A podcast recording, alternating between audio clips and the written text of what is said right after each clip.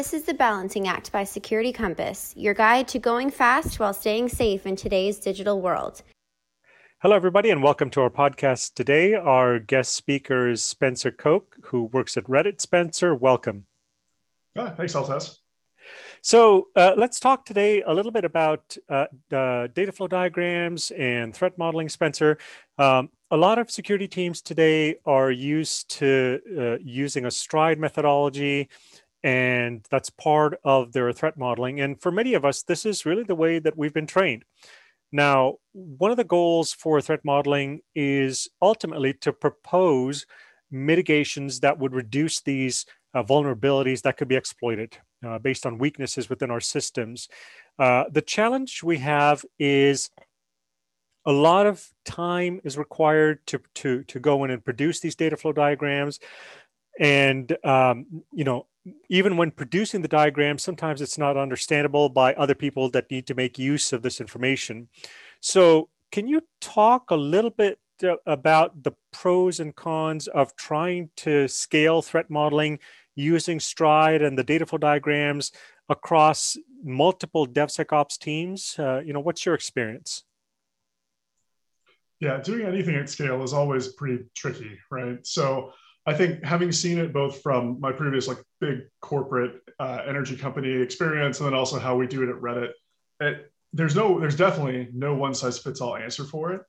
Um, and the way that a lot of uh, security practitioners approach it is with the, you know, like I'm going to take exactly what OWASP has, copy and paste that, and then try to do exactly what it prescribes. I think, you know, the idea of threat modeling is to, is to introduce a discussion in the design phase around security problems and challenges and how you address them. So I think focusing more on that outcome rather than did I complete a DFD, however that might be defined, do I do I have the pretty picture with all the markings? Do I have the complete bank of mitigating strategies and the risks and are they all I did? I think that getting to that level of perfection, if you're a big bank, cool, you can probably pull it off. If you are not, then you should settle for good enough. Right. So you're just getting that conversation is what I find the most valuable with developers. So the thing that we're doing at Reddit right now is trying to figure out how do we get developers to include that way of thinking about misuse or abuse cases mm-hmm. not only just from security but from like a consumer safety product standpoint as well like reddit we're a platform that people use that's also another misuse avenue that you might not see on other platforms but a good example is well credit card fraud. How often are, are developers thinking you know if you're taking payments and like most businesses take payments right? If you're not thinking about well how can you be used as a vector for validating credit cards or you know anything around that fraud scenario like getting developers to think in that misuse mindset that's where threat like for me that's that's the definition of i did a threat model. It's good I've, I've got tangible things that came out of that because people are thinking about it in a way that makes them think outside of the okay well i, I got my data stores i understand how i'm going to be able to scale this out and, and persistent redundancy all those good things that people normally think about getting them to think about the contrapositive, the what if everything goes completely wrong, that that's a win for threat modeling. Mm-hmm. Yeah, that's really interesting. And, and, you you talked now also about um, additional techniques, right? It, it's trying to meet people where they're at to facilitate a discussion. So in the case of developers, uh, dealing with it through misuse cases. Uh, because they're used to dealing with use cases and, and they're thinking about the normative way that people would use a given system. But have you ever thought about ways that you know that people might come in and, and maybe even just accidentally do something with the system which may not be what the original intent was and and trying to drive it from that perspective. And i think there's so much richness that can come out of this discussion now and and it brings up this idea that threat modeling isn't just within the realm of a security person inside the design phase but it's now beginning to to consider like how we might bring others into the discussion as well. So we might even have, from a mitigation standpoint, we'll take a look and say, here's a recommendation for what we think makes sense. But getting that feedback to say, well, you know what, but this asset is not mission critical, so we don't need to consider that without really, um, you know, trying to look at it from a negative standpoint, but just saying, you know, it was good that the discussion came up, but now there's some learnings that have happened as a result of something like this. Can you talk, Spencer, a little bit about um, when when we go and we produce these threat models, uh, there are bound to be a lot of regularly recurring issues that come up. And and so we're we're putting out these uh, very common mitigations on on things that should be done. Uh, do you think there's an opportunity here in the devops model where we have to move quickly and we have to release things fast to to put this into a set of security requirements up front does that work at all I think it, it does. It, again, this is very dependent on your environment. But if I if I take like that example and I look at how Reddit uh, has applied some of these concepts, like one of the things that Reddit has always struggled with is around rate limiting, and so the the abstraction of that, like it's always a, a thing that we talk about in our design docs, and the best way to get that addressed is to not have every single service reinvent the wheel of like how are we going to do threat or how are we going to do rate limiting?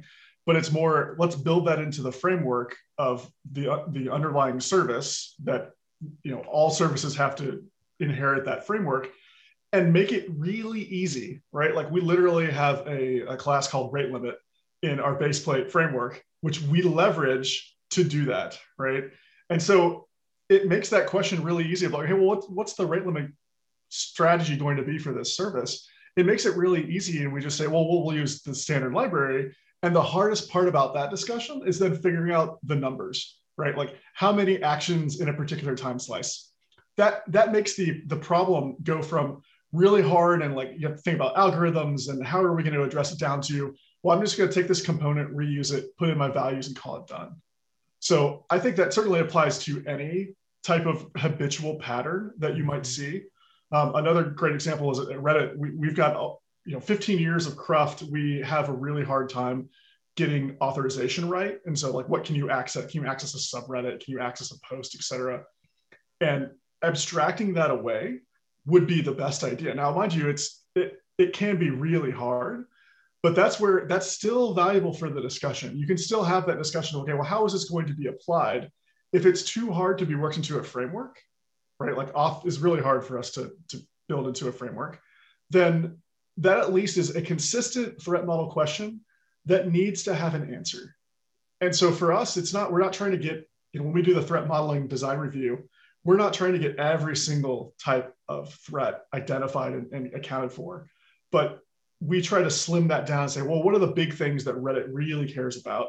If it's a, if it's an auth service or something that's more security related, sure, we'll go off the deep end and, and actually threat model to the nth degree. Mm-hmm. But if it's a new feature, then we look at can we you know can we hit the big five questions have really solid answers for those and then we consider that good enough yeah yeah that's really good uh, so you know when we when we now consider what what we're trying to achieve here um, they're almost you know historically we've seen these various pockets of security information. So we've got, you know, MITRE produces some stuff on CWEs. We've got OWASP producing some stuff. We've got teams internally looking at things, but it's almost like like there's this convergence that's happening where we're starting to build all of this stuff together uh, in a way that uh, facilitates this cross-functional discussion.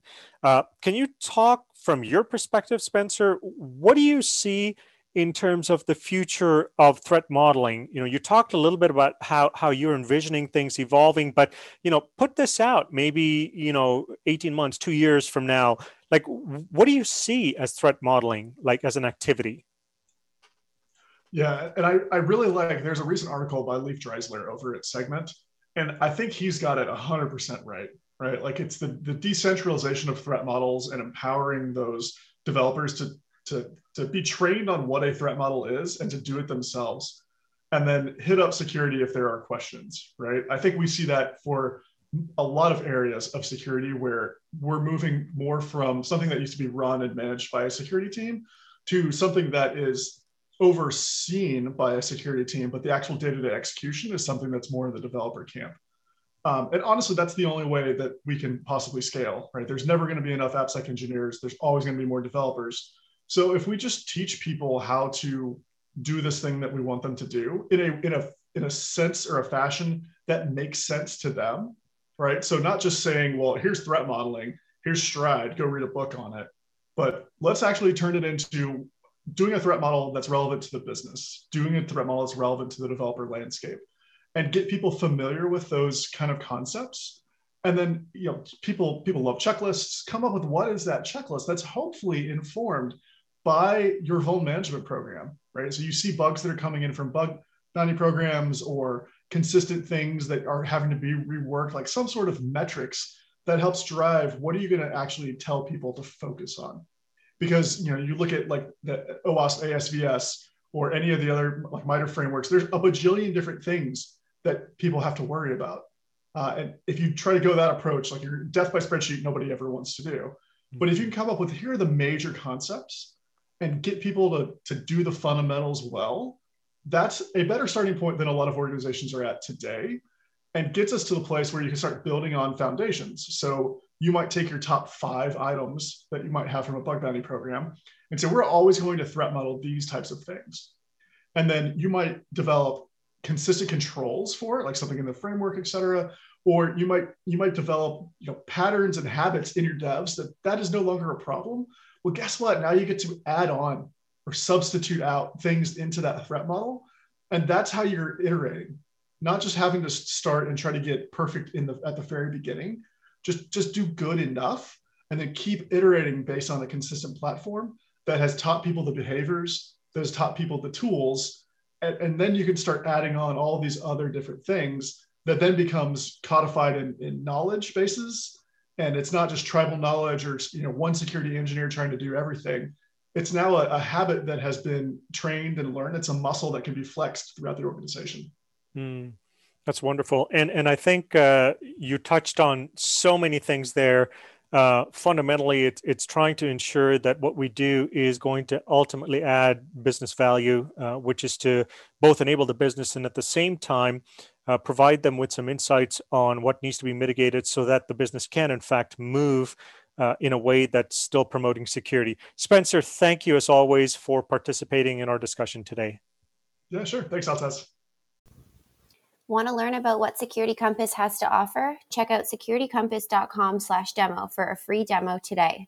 Want more of the balancing act? Be sure to subscribe to our channel wherever you listen to podcasts for more episodes.